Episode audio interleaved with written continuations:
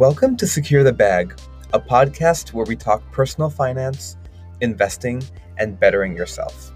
Every Tuesday and Thursday, I'm joined by amazing guests from all walks of life who share their in depth personal stories. I hope these stories make these topics more approachable, teaches you frameworks on how to get started, and gives you a sneak peek into future trends.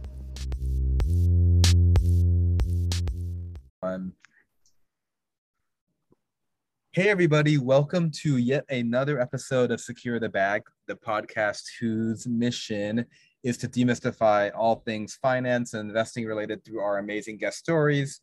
Today, I have Josh Whiting on. Josh is a great, amazing friend of mine. Um, we, we go way back in New York City. He's from there. I, I moved there 15 years ago and we hit it off pretty quickly. So, Josh, thanks so much for, for coming on to the show. Karthik, uh, thanks so much for having me. Very excited to be here. Um, I'm trying to think of where we first. I think I know you went to China, so your story is pretty amazing. We'll get into it, but I know you moved to, you moved to China for a couple years, and I think I think we connected after you got back, if memory serves me correctly. And I know we're we're old now, so the memories are a bit fuzzy. Yeah, I, I lived in China from 2008, right? Yeah, right before the crash got back in 2010 and uh, we met through some mutual friends if not my first year certainly my my second year back and just kind of been in touch and hung out almost weekly. Yeah yeah. There, there was a time where we see each other weekly. I, I i know you've been to some of my quote unquote legendary legendary house parties in new york. Yes. Um, but uh, so you know you grew up in new york tell like what was there anything in your childhood, you know, growing up, um, you know, that you experienced that kind of shaped the way that you thought about money? Uh, I will say yes.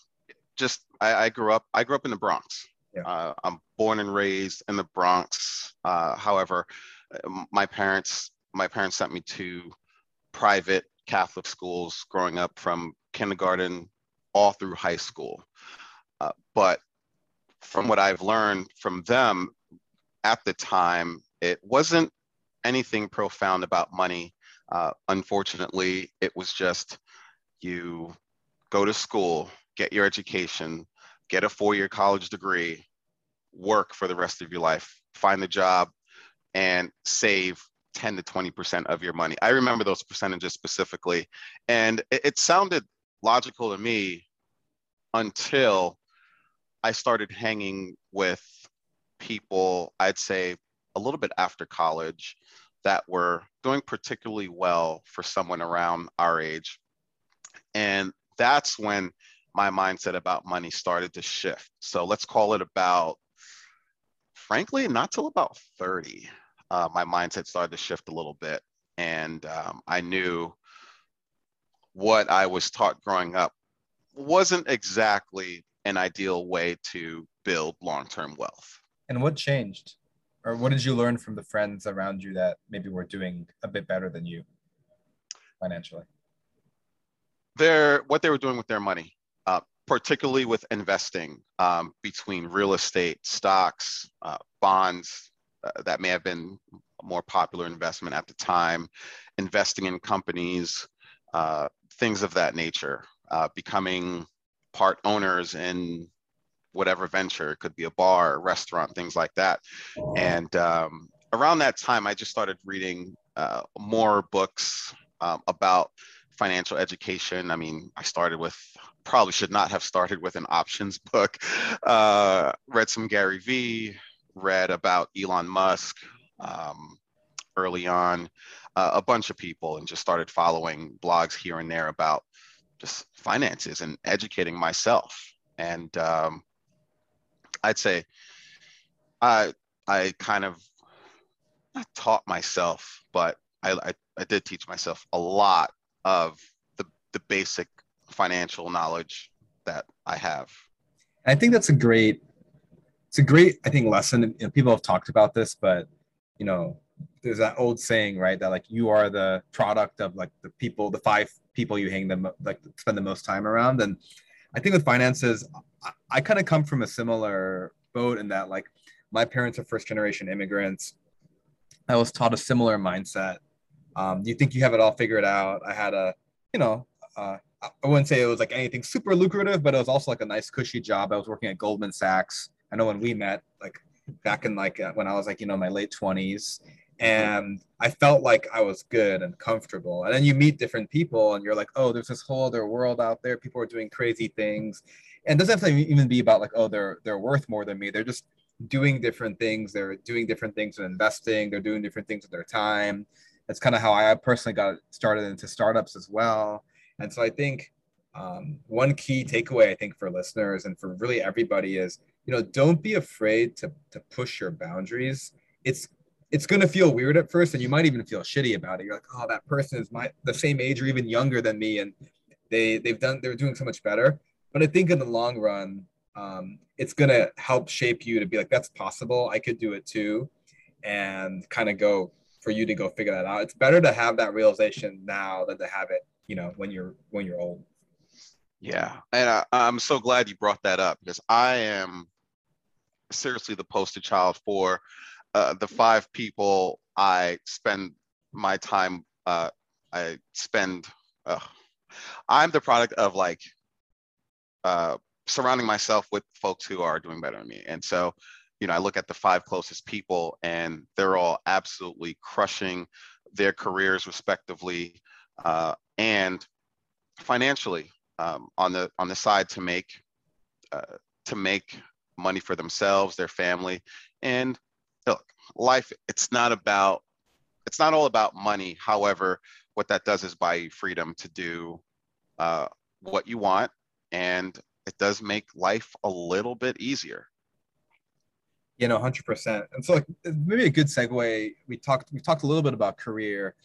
Um, I know, uh, just you know, obviously knowing you well, you know, uh, a big turning point in your life was, you know, through 2018 and 2019, um, 2018 and 2019 rather. You've talked about, you know, uh, losing your job. I think twice in the calendar year, and how that's kind of how going through that experience has shaped you in doing some of the amazing things you're you're doing now. So, uh, tell us a little bit about that experience and kind of what you learned. Wow.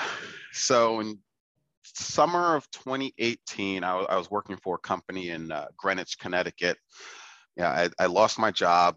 I I kind of saw it coming, but you know, in hindsight or in retrospect, it absolutely was the best thing to happen to me because to be perfectly honest, I wasn't excited about the, the, the product anymore. Um, so I used my I, I used my ability to connect with people via networking events and things of that nature. Um, and I found what was my uh, new role in 20 uh, March of 2019, where I got hired um, for a company out in Portland. You know, great product, I thought.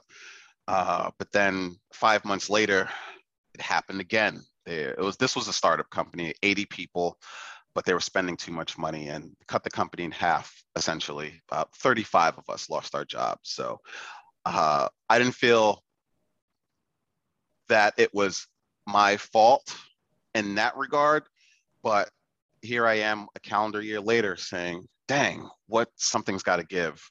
Uh, but the turning point was losing my job the second time. Uh, what happened after that was I just started grinding it out, you know, doing the, my thing, sending out hundreds of applications and cover letters, things like that. Um, some people can relate. Uh, I started interviewing for a company in Seattle. Uh, it was a toss up because I lived in New York and the role was physically based in Seattle. So because it was a toss up, I reached out and said, hey, listen, if I got myself out there to Seattle, will you grant me this final interview? They said yes. So I got, I bought a one way ticket because I wanted to be there when they made the decision, prepared for the presentation. It was a the final interview was a PowerPoint, uh, you know, pitching their product. Uh, it didn't work out, which uh, was unfortunate because I thought I had it in the bag. Uh, no pun intended. But uh, a good friend of mine had a, an extra bedroom and said, "Hey, why don't you just stay here a little while?"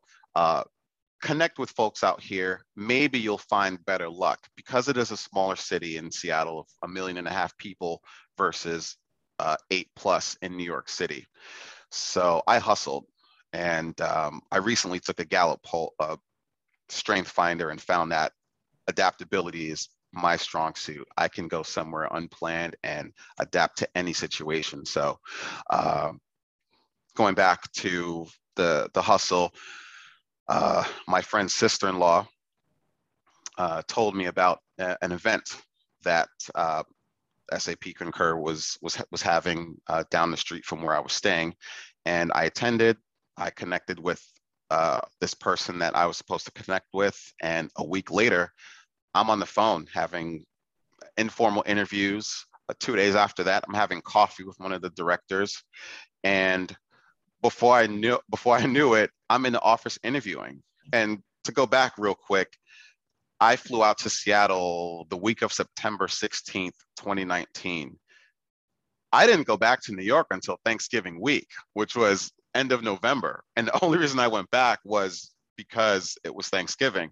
So here I am interviewing, and I'm in Seattle, and uh, it, it just worked. It all worked out in the end. And today I don't even think about that $400 I spent on the flight because I bet on myself. I made it happen. Yeah, I may have had a, a connection.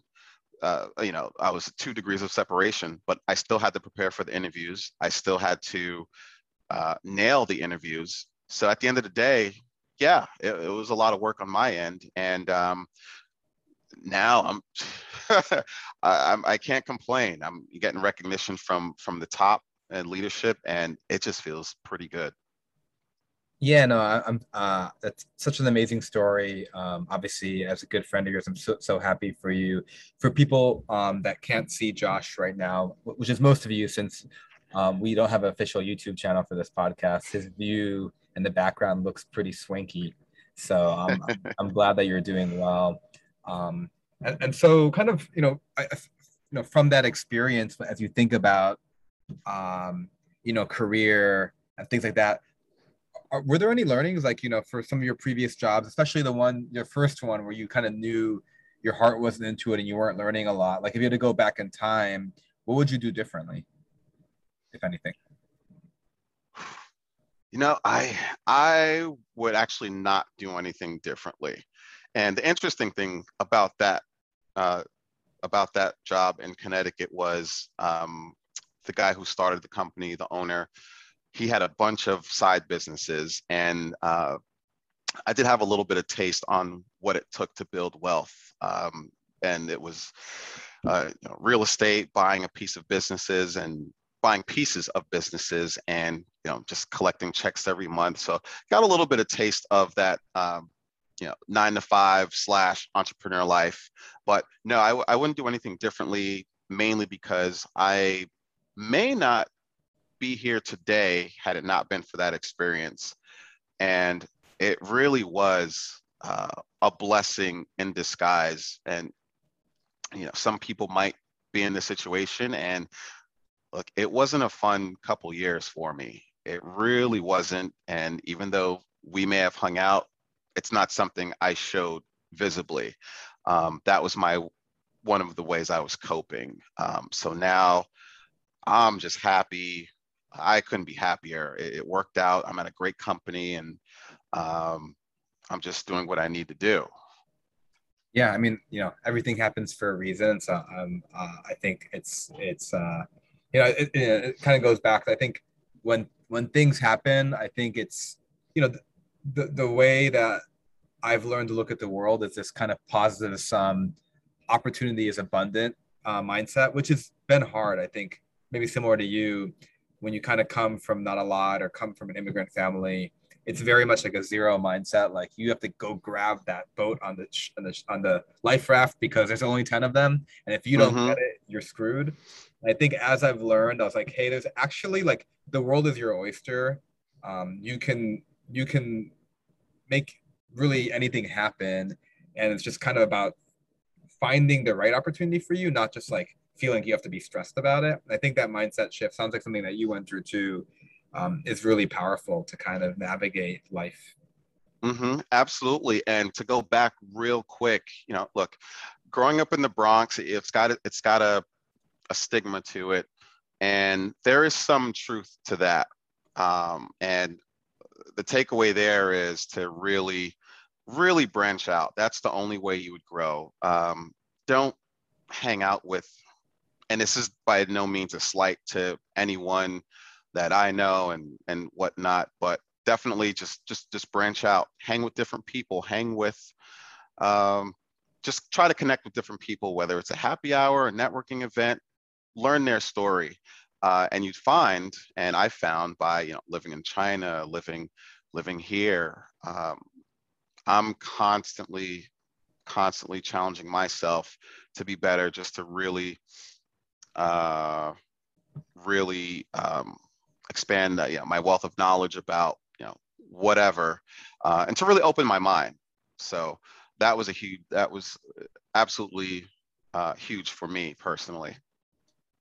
Yeah and i think you know it's, it's a kind of a good uh, parallel. I know um, one of the things that i was always super impressed that you did was i guess amateur bodybuilding maybe maybe you're not no longer professional but i know you were just grinding at that and obviously the results are again people can't see you but the results are apparent.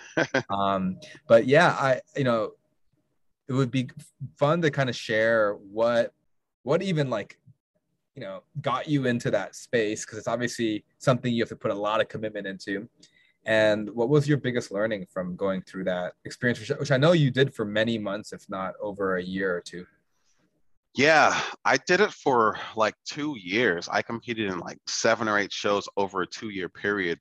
And it was, it was fun, man. And to answer your question, what got me into it was being bored at the gym. I'm someone who gets bored easily.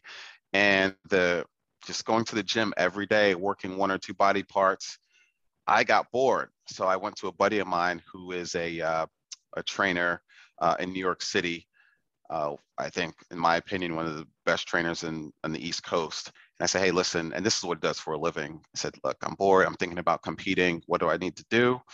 He kind of gave me a, a sample of what it would entail. And before I overthought it, I said, I'm in, you know, what's it cost? Done. Let's do it. And um, the biggest lesson there is it taught me uh, so it, taught me two things. Uh, it taught me to be more more disciplined for sure. Um, you know, it's it's the body is really a science, or this whole process is a science. What you're eating, what you're drinking, what you're not eating, and just seeing those results. Um, it was like the action, the results, which made me even more motivated to just continue going hard in the gym. Um, and then the second lesson is it's a mindset. Like your body's going to go where your mind takes it. So I was able to like kind of push through those mental barriers and really uh, get myself into like peak shape. And I've heck, I've I've come in locally. I've come in first, second place. Um, I've won an overall locally, but when it came to the national stage, uh, didn't do uh, quite as well but regardless, I'm still getting myself into you know, the best shape of my life when I'm on um, that preparation. So uh, it's fun, a lot of fun. Yeah, no, for sure. That that's that's amazing. Um, kind of circling back to finance a little bit. Um, is there a specific, you know, I, I know you've dabbled in a bunch of different investments. Is there a specific asset or asset class that you personally feel the most bullish on over the next five years or so? Ooh, uh, yes. And though though I don't own any, and I would absolutely love to. I think real estate is what I'm most bullish on, and the why is because people are always going to need a place to live.